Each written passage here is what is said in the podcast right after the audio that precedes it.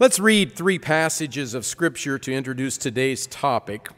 It's one that we've, we've touched on, not touched on, we've hit previously, but I'd like to use these uh, because I, th- I, think these scriptures serve as an excellent uh, introduction for what we want to cover today. Matthew 24. Mr.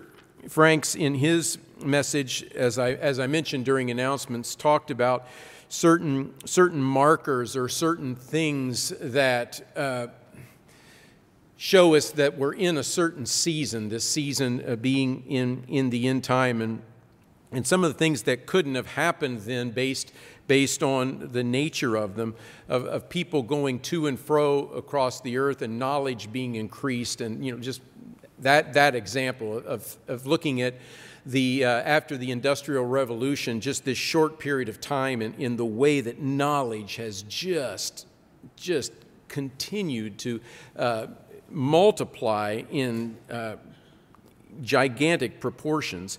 Uh, and, and also the thing of, of traveling to and fro and the way we can go from here to there uh, immediately. Uh, and within just a few hours' time, we're, we're here uh, on the other side of, of the earth.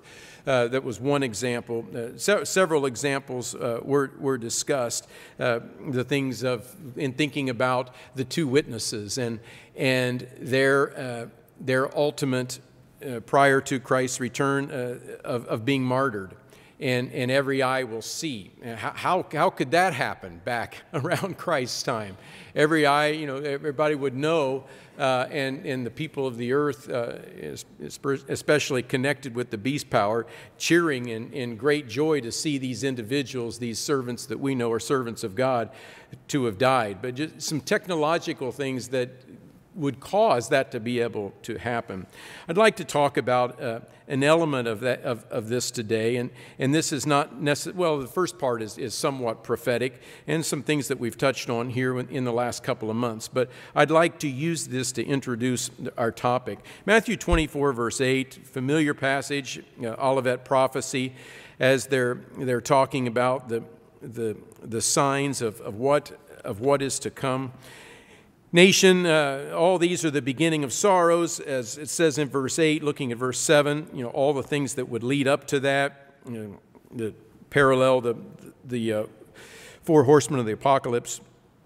Verse 9, then they will deliver you up to tribulation and kill you, and will be hated, and you will be hated by all nations for my name's sake. And then many will be offended, will betray one another, and will hate one another. Then many false prophets will rise up and deceive many. And because lawlessness will abound, the love of many will grow cold.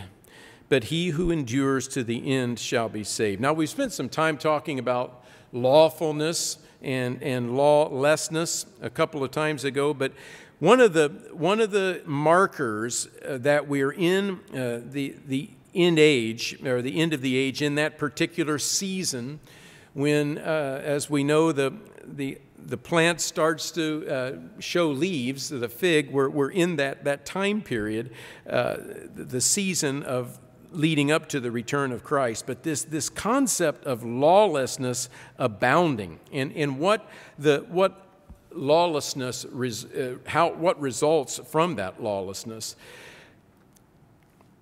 Do you ever get worn down by our increasingly lawless driven society? It's wearing me down.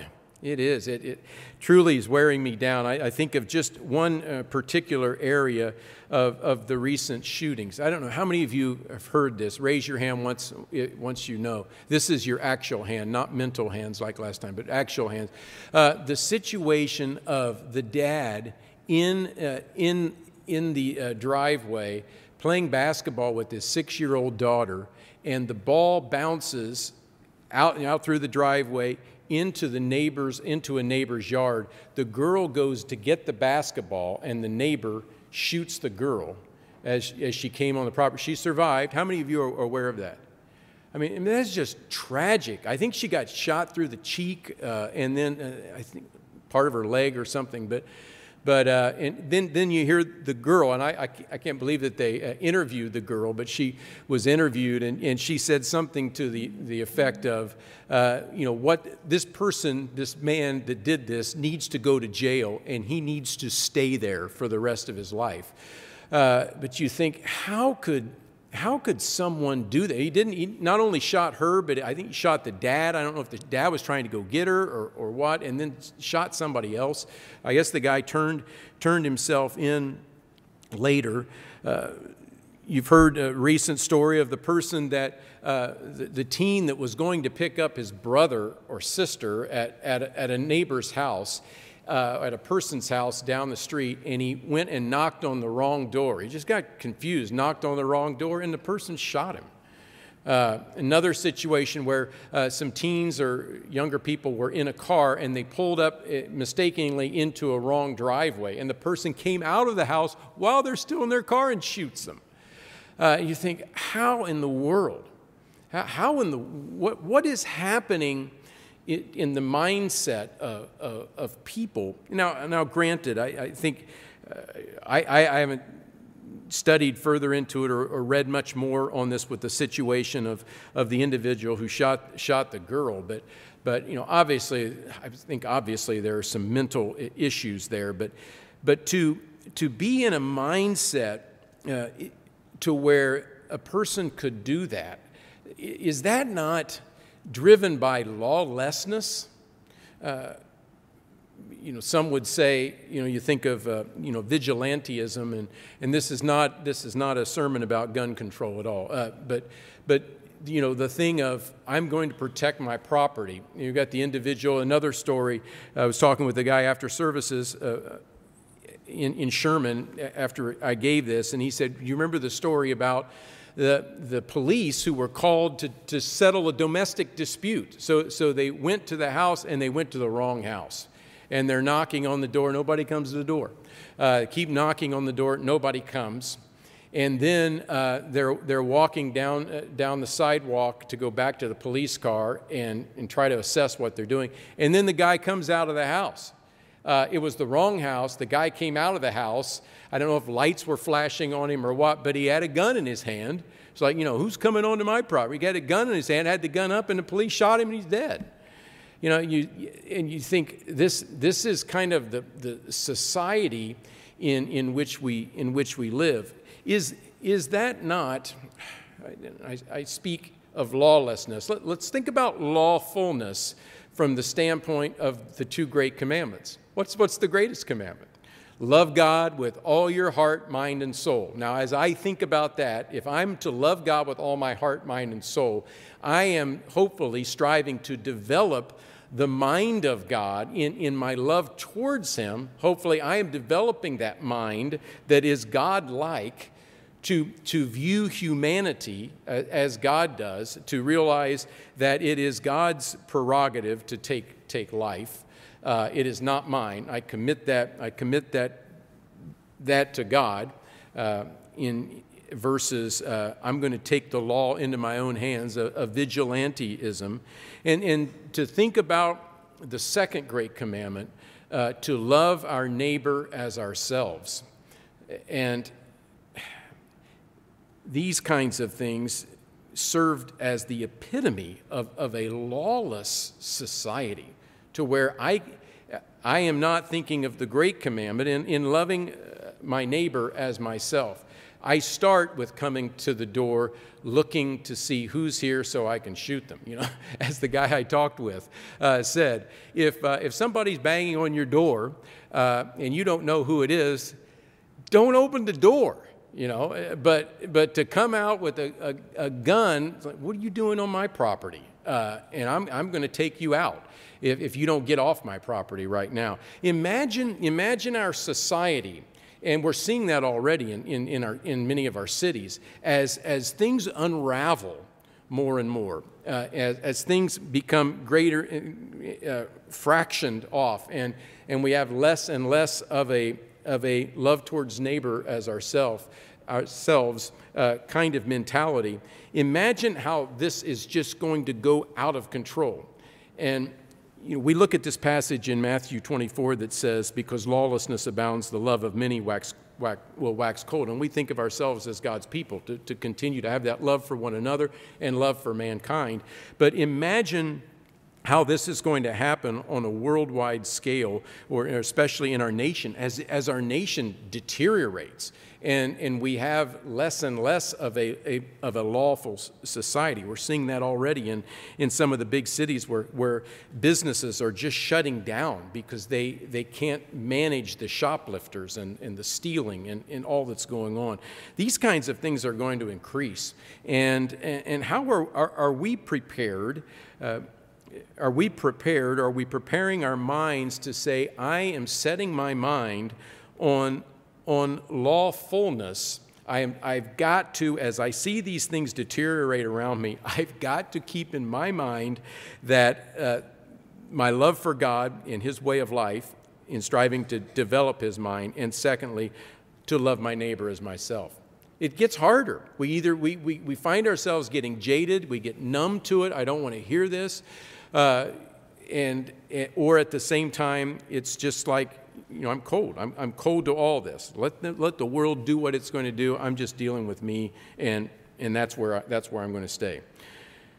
A self absorbed kind of situation. Second passage. These two we've, we've covered, uh, but I, I want to cover this again because this leads to what we want to cover today. Second Thessalonians 2.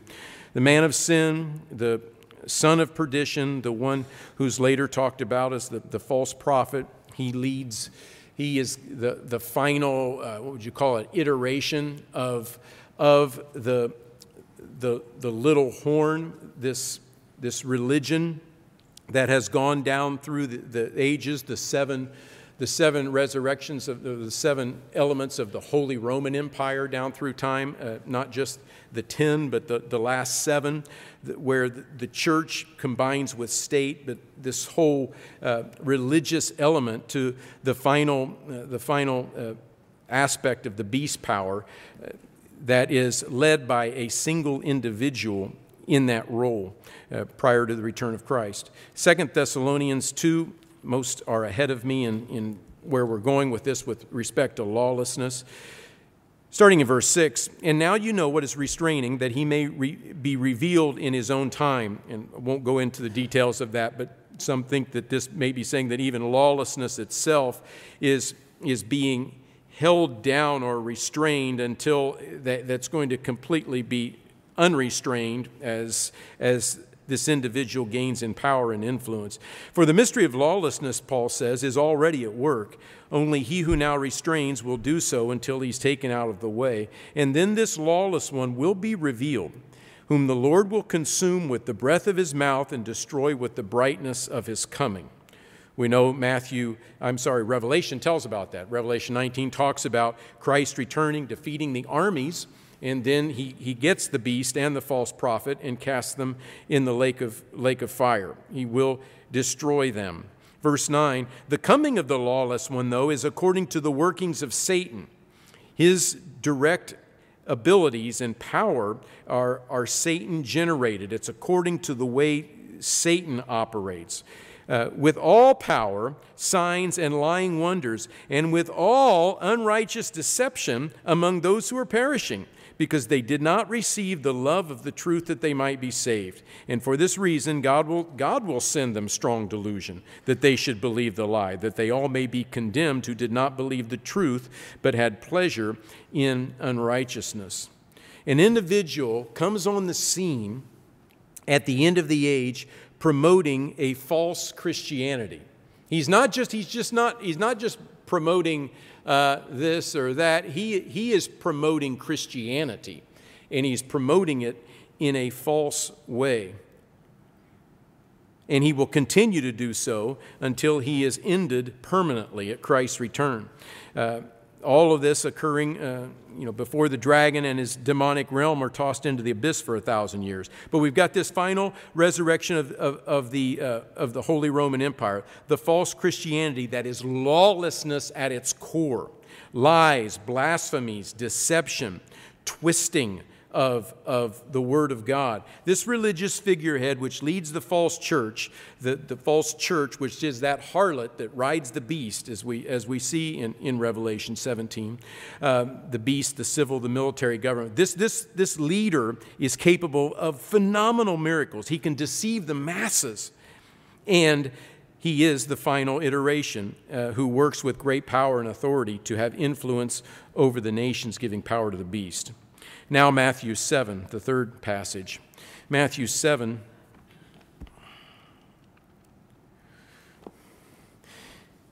Matthew 7, verse, verse 15. I, I think we would say that this, this person uh, has, has not been revealed yet. Is this person alive? Is he, is he, is he on the scene yet in the shadows? Uh, we haven't seen it openly revealed yet, but, but we, don't, we don't know when that time will come. We know the season is ripe for it, but, but we don't know if it's, if it's within weeks that this person will, will come to power or, or years. Matthew 7, verse 15. Matthew 7, verse 15 gives us the other element that I want us to think about today as we discuss this topic here in just a few minutes. Beware of false prophets who come to you in sheep's clothing but inwardly they are ravenous wolves. You'll know them by their fruits. Do men gather grapes from thorn bushes or, or, figs from thistles? Even so, every good tree bears good fruit, but a bad tree bears bad fruit. A good tree cannot bear bad fruit, nor can a bad tree bear good fruit. Uh, Joseph was a, a, a, good tree, wasn't he? As God, as God worked with him, as was talked about in the, in the sermonette, and as he yielded to God, yielded to God, God he bore good fruit uh, with, with the blessing of God, with God's direct intervention in his life. Every tree that does not bear good fruit is cut down and thrown into the fire. Therefore, by their fruits you will know them. Verse 21 Not everyone who says to me, Lord, Lord, shall enter into the kingdom of heaven. There are going to be many who are saying, Lord, Lord. Uh, that will not be following God's ways down the stretch. Many will say to me in that day, Lord, Lord, have we not prophesied in your name? Have we not cast out demons in your name? Have we not done many wonders in your name? And then I will declare to them, I never knew you. Depart from me. Notice what it says there you who practice lawlessness. Lawlessness. We've talked about lawfulness uh, over the last uh, several months. I want to talk about an element of lawlessness today. Christ says that the, the servant uh, is blessed who is found so doing when the master comes. He's faithful, he's wise, he is ready, and he's watching. His love hasn't waxed cold.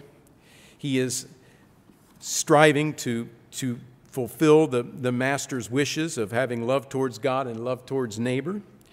He's trying to live according to the royal law of Scripture, the law of liberty. Satan possesses so many devices. There is no God. There is no God. There's no God out there. Aliens are coming. And in fact, Elon Musk this week talked about that. He said, if I, if, if anybody knows whether aliens are coming or not, it should be me. Because I, I you know, with my experience and, and what he's doing with, with space technology, he said, I would know. And he said, I, uh, I would be able to say that. And I, and I see no evidence, I'm, I'm, paraphrasing, but he said something to the effect that I see no evidence of there being any alien life out there in space or, or out there from a different area. And you know what the response was. Uh, he is a, an incredibly intelligent person and maybe too intelligent. Maybe Elon Musk is an alien. Uh, you know, you know, you know what, what, Aliens are coming. Aliens are already here. Uh, Satan works through the, the device of animals and plants and humans are all on an equal plane. We're all sharing this world together. We all have equal value. Let's, let's uh, all get along uh, in, in terms of, of protecting uh, all of their rights, so to speak. Not that we're not to care and tend for the garden. And, and, and the person, you, you learn a lot about person in, in Scripture, as it says, by how he treats uh, his animals. But God says that mankind was put at the pinnacle of his creation. We, we, we get that. You are your own God. No, there are many gods. The power is within you. You have, in essence, the Spirit, and it's a matter of just tapping into that power that each of us inside has.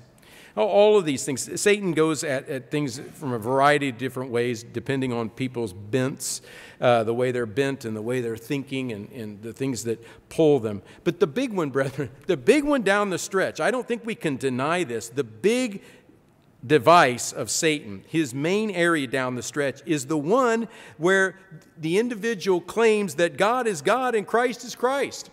That the person claims to be a follower of Christ, the person claims to have a religion that is of Christ, and yet practices lawlessness in its teachings and its actions. False Christianity, as we look at Scripture, false Christianity is the primary way that the entire world is deceived near the end. As we know, false Christ- Christianity has twisted the meaning of Scripture. Satan did so from the beginning. He, twisted God's words from the beginning as, as he interacted with, with Eve. We see uh, that he, he twisted Scripture as he dealt with Christ, trying to tempt Christ. That, that is the way Satan works. This, this being, this human being that comes along that, that is able to do all that he does, is directly receiving the power of Satan the devil this person will be twisting the teachings. He is, he is the false prophet, he is the man of sin.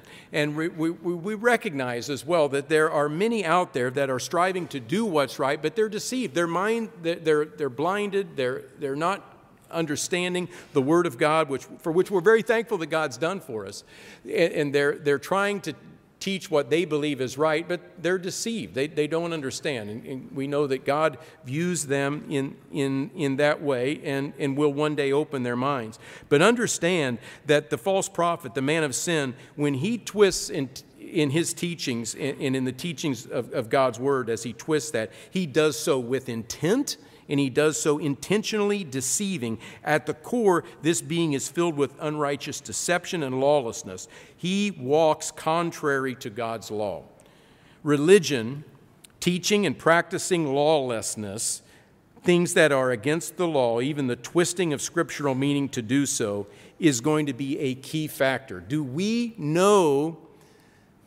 Do we recognize as God's people the lawlessness that is contained in false Christianity.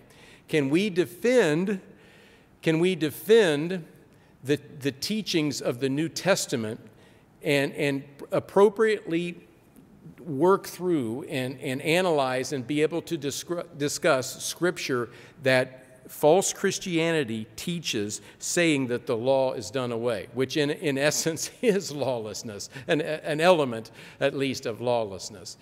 Today, is what we're going to uh, address as we look at key scriptures that false Christianity uses to teach against the law of God.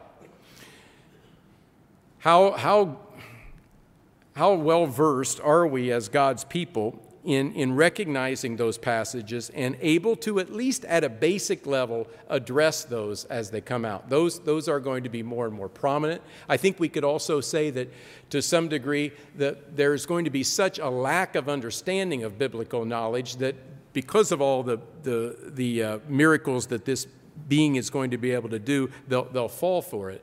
But for, for us as God's people, to what degree do we do we see those, and to what degree do we recognize how to navigate through some of these passages that we see Christianity state are, in fact, stating that the law is done away? I want to look at those today. We'll cover, we'll cover uh, 1, 2, 3, 4, 5.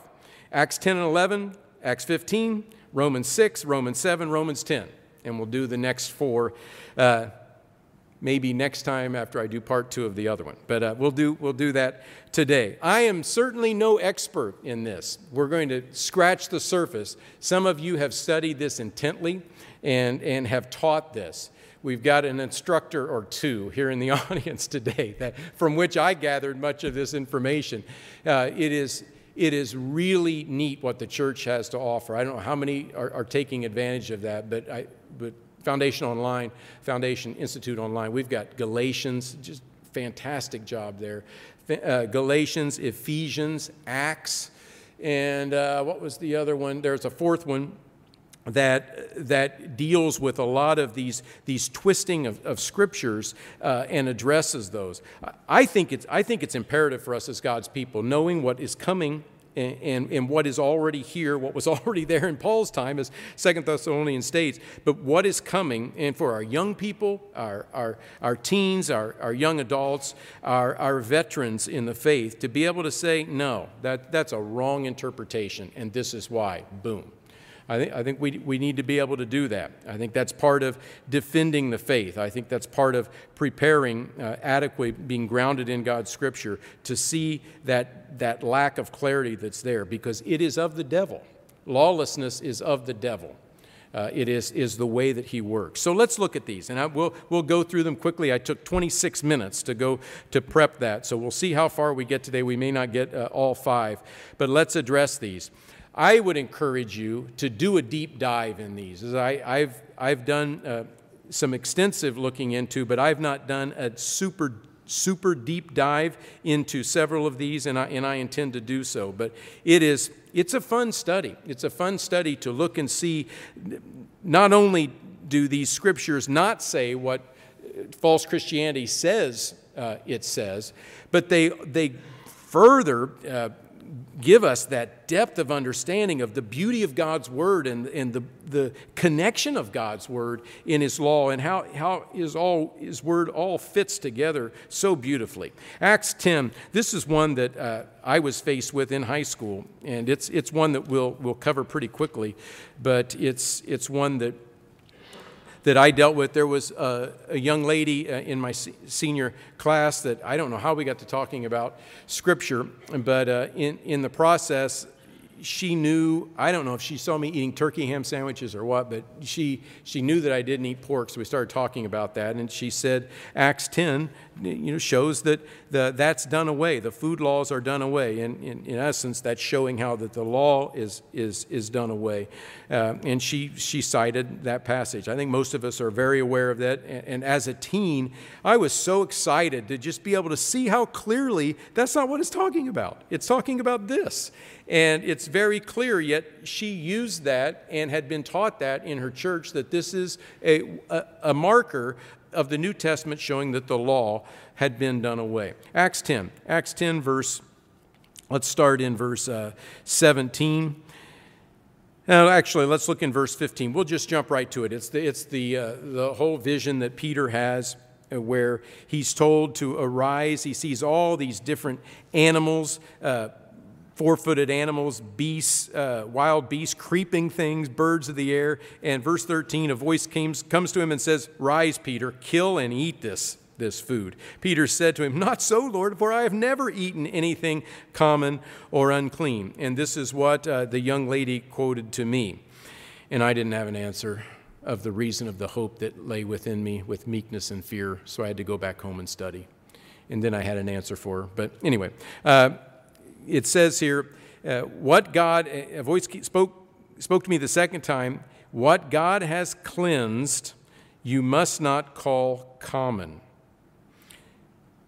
What God has cleansed, you must not call common. God cleansed all this, so no longer are the food laws, part of the Old Testament, Leviticus 11, Deuteronomy 14, no longer are they in effect.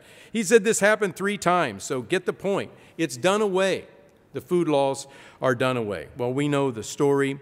He realizes as, as this centurion named Cornelius, a Gentile, is, is being called to the faith, one who feared God, as verse 22 says. Uh, and he, he invites Peter uh, to, to visit with him. So, uh, as Peter was coming in, verse 25, Cornelius met him and fell down at his feet and worshiped him. And Peter said, No, no, uh, stand up. I'm, I'm just a man. Verse 27, and as he talked with him, he went in and found many who, who had come together. And then he said to them, You know how unlawful it is for a Jewish man to keep company with or go to one of another nation. But God has shown me, God has uh, shown me that I should not call any man common or unclean. Oh okay, I, I, the light went off, it's very clear. He's talking about human beings. He's talking about Gentiles and Jews. He's talking about Gentiles being brought into the faith and that they are not clean. Uh, they are not common or unclean. They're not an unclean animal that we, we can't eat. It's not about that, and now all animals are clean to eat. So he says, uh, uh, Cornelius says here in verse 30 Four days ago I was fasting until this hour, and at the ninth hour I prayed in my house and stood, and a man stood before me in bright clothing, verse 31, and said, Cornelius, your prayer has been heard, and your alms are remembered in the sight of God. Send therefore to Joppa and call for this Simon, uh, whose name is, is, is Peter. He's lodging in the house of Simon, a tanner by the sea. When he comes, he'll speak to you. So I sent to you immediately and you've done well to come. Now, therefore, we're all present before God to hear all things commanded to you by God. Then Peter opened his mouth and he said, In truth, I perceive that God shows no partiality. A beautiful story of, of bringing Peter uh, to the understanding of, of what God is doing, what Christ had told them they would do, to go out into all the nations and, and see these folks coming to the body of Christ, the church, uh, as, as, they're, as they're going forward. Uh, notice here, as he talks about that and explains everything to them, uh,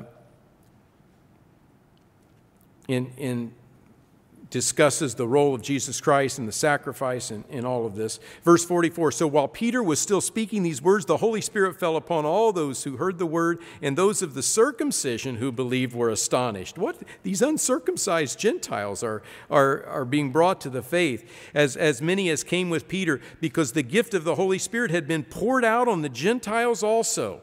They heard them speak in, in glossa, in, in various languages, and, and magnify God. And Peter answered, Can anyone forbid water? The miracle here that they, they received God's Holy Spirit before they had even been baptized. But still, we, we follow through with the, the principles of, of what uh, Acts 2 states. So, can anyone forbid water that you should not be baptized who've received the Holy Spirit just as we have? and he commanded them to be baptized in the name of the Lord, and they asked him to stay a few days. Not talking about food laws being done away, laws being done away, talking about God is working with the Gentiles.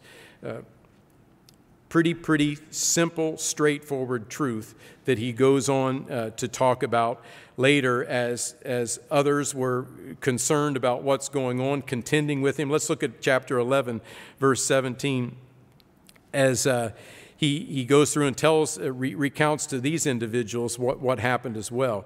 At verse 17, if therefore God gave them the same gift as he gave us when we believed on the Lord Jesus Christ, who was I to withstand God? And when they heard these things, they became silent.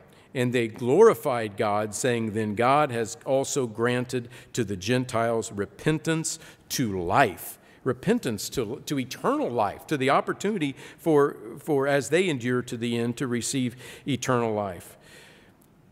That's one down, a few to go. Let's go to Acts 15. We need to spend some time with Acts 15. Again, I don't uh, get into it near, in nearly as I won't get into it in nearly as much detail as, as Mr. Johnson does, and I encourage you to, to watch that. But uh, the whole uh, conflict over the situation with circumcision was arising. This is a, a key passage that uh, churches use to say that the law has been done away. Verse 5, chapter 15. But some of the sect of the Pharisees who believed rose up, saying, It is necessary to circumcise them, these are these Gentiles, and to command them to keep the law of Moses. And then they say that as you go through and, and look at the, what happens at the, at the Jerusalem conference, and then the, the, the concluding comments in verse 20 that it's clearly showing that the law has been done away, and now Gentiles are required to do these four things, as is talked about in verse 20. So let's back up. Let's back up and look at this and see what, what's actually being said here, what's, what's actually transpiring.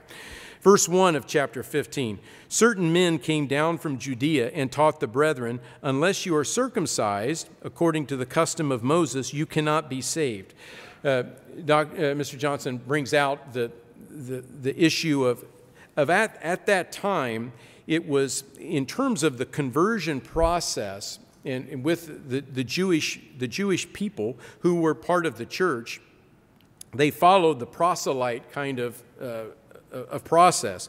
Uh, you know, as, as you would if you were an alien, uh, not, not the kind of alien we were talking about later, but a, a, person coming into Israel and wanting to be a part of Israel, you had to go through the circumcision process. To be, you, had to, you had to be circumcised and, and follow the other uh, things that are talked about in the law in order to then then uh, in, in the new, new covenant with the new covenant to then be able to go the next step to be to be a part of, of the church of god but you needed to go through these steps and and these this, this is not some kind of a dissension here. They're, they're working behind the scenes against folks. This is what, this is what folks re- really believed should, should be happening.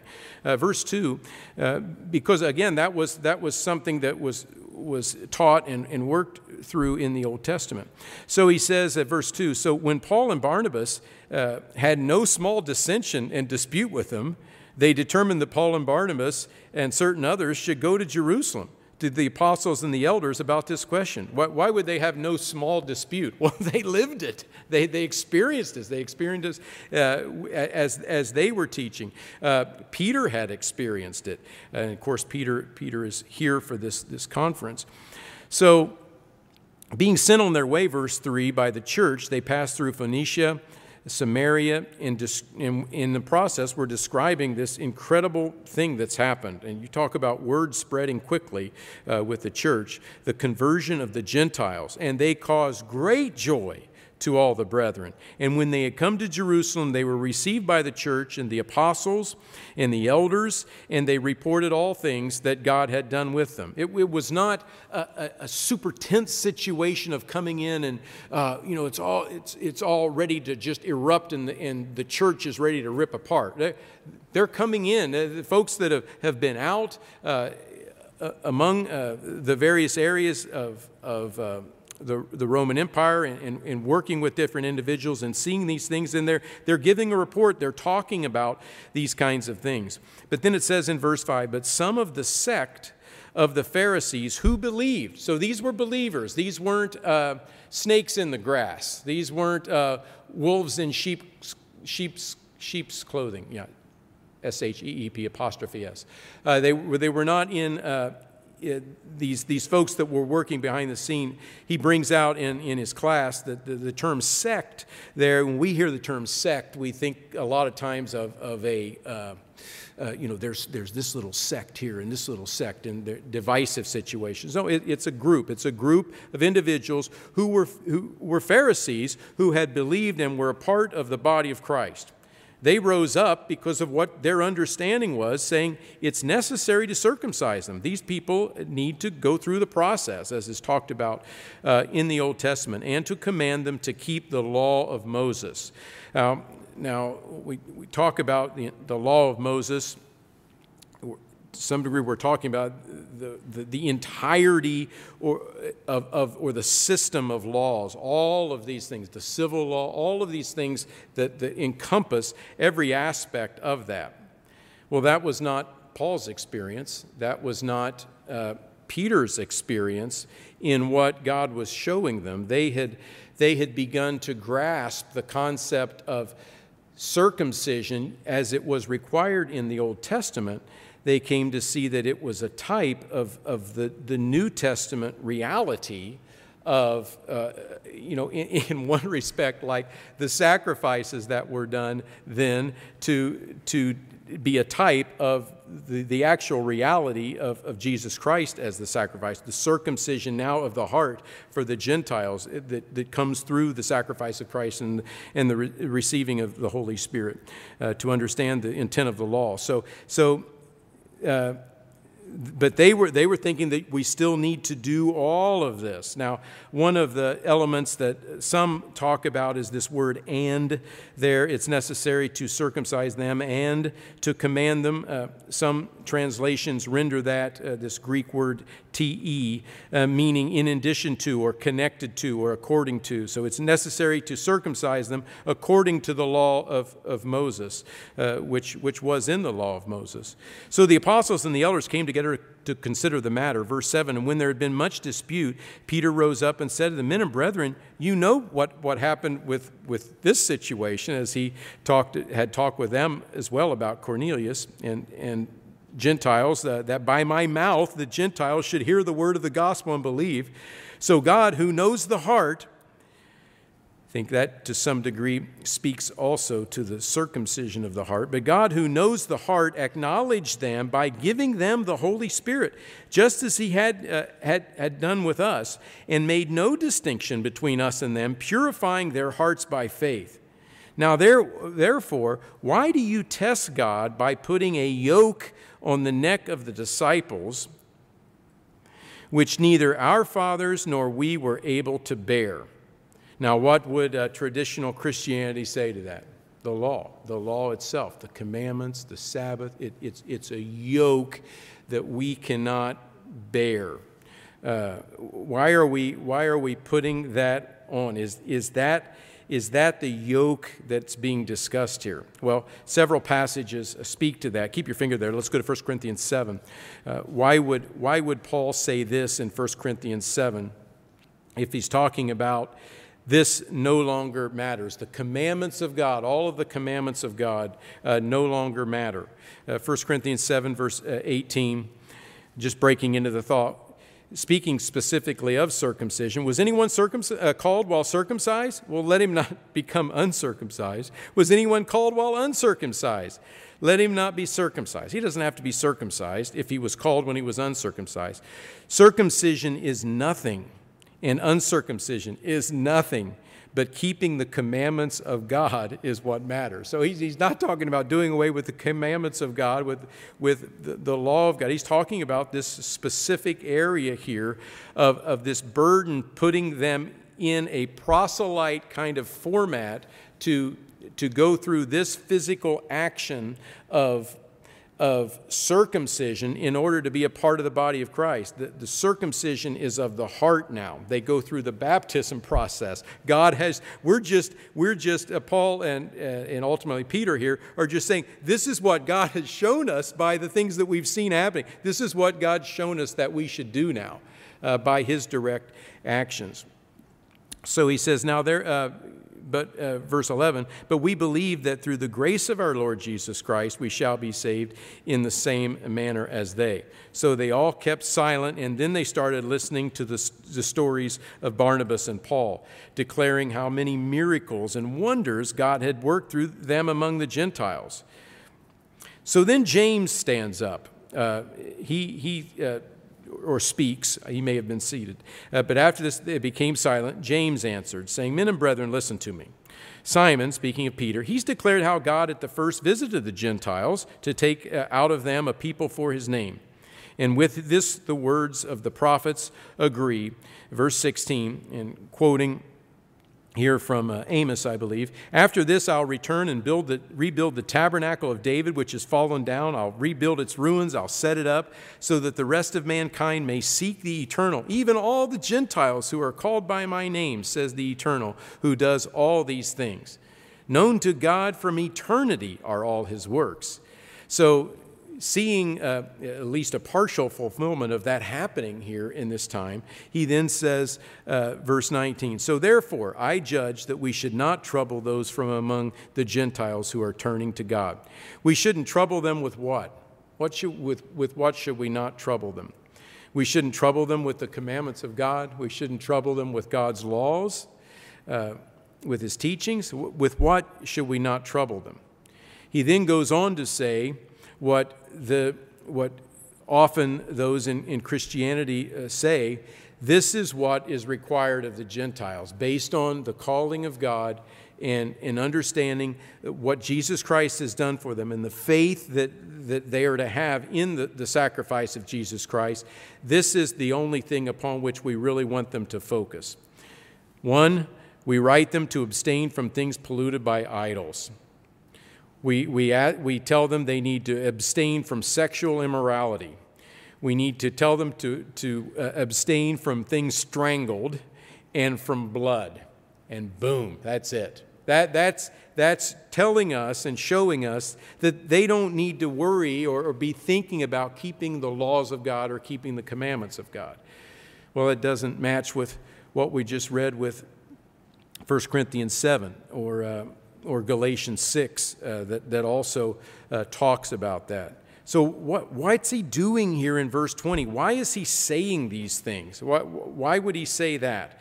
Let's, let's address that here briefly. Again, Mr. Johnson goes into much more uh, detail about this. But in a nutshell, uh, these, these four actions, uh, these four mandates that they give in, in terms of, of working with the Gentiles, they're dealing with these elements that are are so in, in, in, uh, in, ensnared or in, enmeshed in their culture.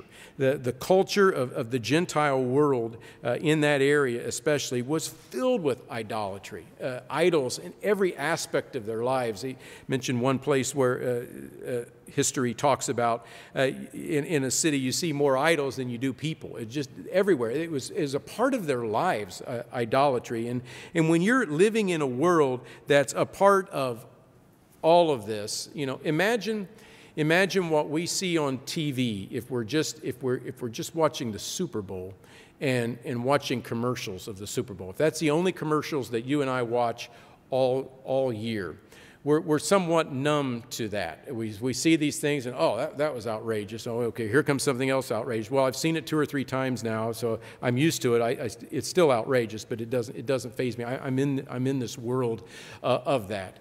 Imagine somebody, uh, you know, in 1950 that uh, you know had a certain commercial that he or she watched, or as I've mentioned before, say it's Geritol commercial on Lawrence Welk show, and then all of a sudden you're transported to uh, 2023 uh, watching the Super Bowl in commercials on that. It just wow, this is this is huge. Uh, the, those of us in 2023 that are watching this, this doesn't faze us. We see this, we're, we're around it all the time. Well, take that and, and be the person that's watching the 2023 Super Bowl and completely enmeshed in the world and not see any issues with anything in commercials. We're in the church, we get that. But imagine somebody that lives in that and then all of a sudden they're called out of that. Uh, to 1950 with black and white commercials with uh, you know the, the, the, dish soap or, or, or, whatever and that, that's all, all they're watching it, it, it just completely uh, a huge thing for, for Jews who are in the church that have, that have gone through the law and know the law and know all the details about God's law and what they should and shouldn't do. And having the Gentiles then come into this situation where this where the Jews are especially sensitive to these things that are clearly stated in God's law as, as being something not to do, what, what kind of offense that would cause. So, to alert them to these things initially, uh, to abstain from things polluted by idols, and however way that might be polluted by idols. It could be meat sacrifice, uh, sacrifice to idols, or, or other aspects that have been tainted by idolatry. From sexual immorality, they were coming out of a, a, a a sexually pervasive society in, in, in these Gentile nations, the culture of that, the culture of the Roman Empire, that was just filled with all kinds of sexual immorality. And, and to really recognize right away this you focus on this. This this will cause huge problems if we don't address this immediately. From things strangled uh, don't know exactly what that uh, is is referencing. Some have thought that uh, maybe certain ways of preparing meat, of not, not draining the blood, killing, killing an animal a certain way and eating it uh, without uh, ridding the, that animal of the blood, which was, was very clearly dis, uh, distinguished in, in the Old Testament. So to let them know that don't do that. And then that last uh, wording. I, I had never uh, heard this before, but he covered this in, in, in the class. This last, this fourth one, it says, and from blood, or uh, and blood. So from sexual immorality, from things strangled, and, and, and blood, or, or, from blood. What, what is that meaning? Uh, it could be dealing with something, again, to the situation of, of taking in the blood and eating, uh, but it could be a reference to just violence that is, is, is the shedding of blood. You know, think about that culture and uh, the, the entertainment that they had animals uh, fighting people, people fighting people, killing and bloodletting, and, and all of that kind of environment that was so much a part of the culture of seeing that. But come out of that, uh, help them see that they're to come out of that. That will create a, a positive environment dealing with those four things before we, we come into, now that we're, these, these Gentiles are coming into the faith and they're, they're with the Jews, now we can come in together and be this harmonious group. Uh, and it's critical that we understand these four things, that this, this doesn't cut it to be a part of the church. Mr. Johnson brings up this point, and I think this is very, very important for us to consider. Would God set up, or do we see evidence of God setting up in, in Scripture uh, rules or standards for, for some people and different rules and standards for others? Do we see that? If we had that, okay, if I cut between right down the middle here and put Jared on one side and put Gene on the other side, and we start working out that way, uh, and said, You guys really only need to deal with, do these things because of whatever your background is, and you folks really need to do these things. Uh, what, what kind of potential would we have for unity as a church? Does that, that by its very nature is going to create division. So that doesn't make sense that he would be saying, Oh, you, we'll just have them do this while the other folks have to do this. But, but this is a passage that that Christianity says is, is absolving them from keeping God's law. Well, we come to the next passage in verse 51, uh, verse, verse 20, 21 that answers that question. So he says these four things, and then verse 21 he says, For Moses has had throughout many generations those who preach him in every city, being read in the synagogues every Sabbath. The rest is going to be taught on the Sabbaths in the synagogues. They're going to come into the synagogues, these, these that are, are now a part of the faith, they're going to be coming with the Jews to the synagogue every Sabbath and being taught God's way from, from the scripture. They'll, they'll be learning these, these other principles as they come along. Not that it's going to be all done away. They're, they're going to, over time, learn these things. But initially, we got to take care of these four things in, in, uh, in verse 20. We get that as God's people. We, we get that understanding. We get that understanding of lawfulness that is not, is not evident out there in, in churches of Christianity. They don't see it that way. Very important for us as God's people to recognize that, that difference and that clarity that God gives us in understanding that this is, not, this is not getting rid of the law. Okay, let's go to a next one. Let's go to the next one. We'll cover these last two pretty quickly. Uh, Romans 6. Romans 6, as we've hit this before, but Romans 6 comes to a, a statement after he talks about baptism and uh, the old man being crucified and coming back up, we come to this statement that uh, he, he makes at the end of verse 14 For sin shall not have dominion over you, for you are not under law, but you're under grace. Is that a truism? If we're not under law, then we no longer need to keep the law, right? We're not under it anymore. We're not under its burden. We're not under its burden of having to keep the law. It's because we have faith in Christ. We, we have uh, received the Holy Spirit. We've received abundance, the abundance of grace and, and the gift of righteousness through Jesus Christ. He has justified us, so we're not under the law anymore. We're not under the burden of having to keep the law, uh, is what is, is taught. Uh, we are truly not under law. We, we are not. We're not under the, the totality of the law with respect to the, the when we talk about the uh, totality of the law, we talk about the teachings of the law, but we also talk about the penalties that are associated with not following the law. Uh, and we are not under, we are not hupo uh, nomon, we are not under the, the condemnation, or we're, we're not under the, the penalty for having broken the law. Uh, the law is, is something that that if you break it, according to the law, if you break it, there are these consequences. And the consequences are death. The consequences are eternal death. We're no longer under the penalty for, for breaking uh, God's law if we break that law. We're under grace. We've received grace. We've received the, the, the sacrifice of, of, of, Christ to cover our sins so that we can uh, be in a right relationship with God and be the righteousness of God and the righteousness to God as we as we live. But that that's we won't spend a lot of time with that. But let's look at verse 15 because Paul states here, and I, I jumped right into the middle of all this. But but Paul states here what he says there in verse 15 because he thinks I, I think he's thinking that some may take that wrongly. We're not under we're not under law. Uh, what, what then shall we shall we sin because we're not under the law? Or under law, but under grace? Certainly not. We, we understand what sin is by the law. We, so we, we have to have the law to understand what sin is, what, what, right, what doing right is and what doing wrong is. We're not under the penalty uh, for breaking the law as, as we repent and, and utilize the sacrifice of Christ and, and, and stay under the umbrella of the, of the favor of God, his, his wonderful loving grace toward us.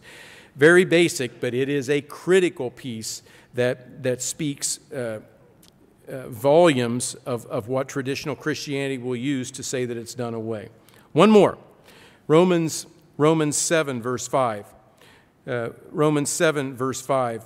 Paul, as he's talking about uh, the law that, that a woman is bound to her husband as long as her husband lives, uh, is saying that if, if once the husband dies, she's free to marry another. And then he uses that uh, analogy to talking about the law. Verse 4 Therefore, my brethren, you also have become dead to the law through the body of Christ. You no longer need to keep the law. You're now married to, some, to, to another. You're married to Christ. The law is dead to you, meaning that you don't have to keep it. That's what, that's what Christianity would, would say in this respect. You are dead to the law through the body of Christ, that you may be married to another, to him who raised from the dead, that, uh, who, who was raised from the dead, so that we should bear fruit to God.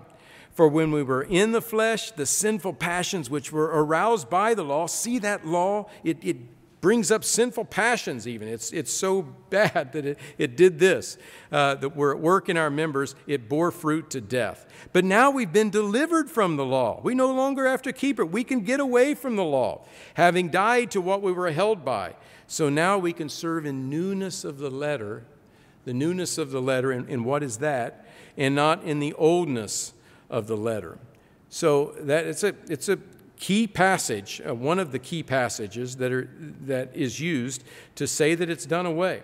It's dead to us.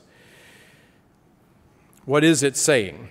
Yes, the, the, the penalty of, of breaking the law, the consequences of breaking the law, uh, are dead to us because we were alive in Christ. We have, been, we have been justified, we've been cleansed, we've been declared righteous by, by God through the sacrifice of Jesus Christ. We are married to another in that respect. The sinful passions we recognize uh, are sinful because of the law, and the law teaches us that. And we also realize that they were at work in our members to bear fruit to death. But We've been delivered from the consequences of the law, the penalty for breaking law, uh, the law, having died to what we were held by through the watery grave, the, the death that we had through the sacrifice of Christ. We, we were raised up so that now we serve in the newness of the Spirit and not in the oldness of the letter. The, the greater depth of understanding of the spiritual intent of the law. Jesus Christ uh, spoke to that in Matthew 5, the, the greater expansion of, of an understanding of the law. Uh, I hate somebody in my heart, I, have committed murder. Uh, that's a spirit, the, the spirit of the law, the, the, the newness of the spirit. It's beyond just, no, I didn't happen to stab that person that day. So I haven't sinned. I hate that guy with all my heart. I hate him. I hate his guts. I hate every aspect of him. But I didn't, I didn't stab him. I didn't hit him in the teeth and, and uh, damage him, so I haven't sinned. No, if you, if you hate a person in your heart, you've already uh, had that murderous kind of spirit. Same with adultery. We don't need to d- discuss those, but you can't, you, can't, you can't have one without the other. I can, I can have. Uh, uh, I can murder somebody as long as I don't have bad thoughts about the person. Uh, you know, that, that doesn't make sense. Uh, I, I can have uh, premarital or, or uh, adulterous uh, interactions with, with a, a, person of the opposite sex.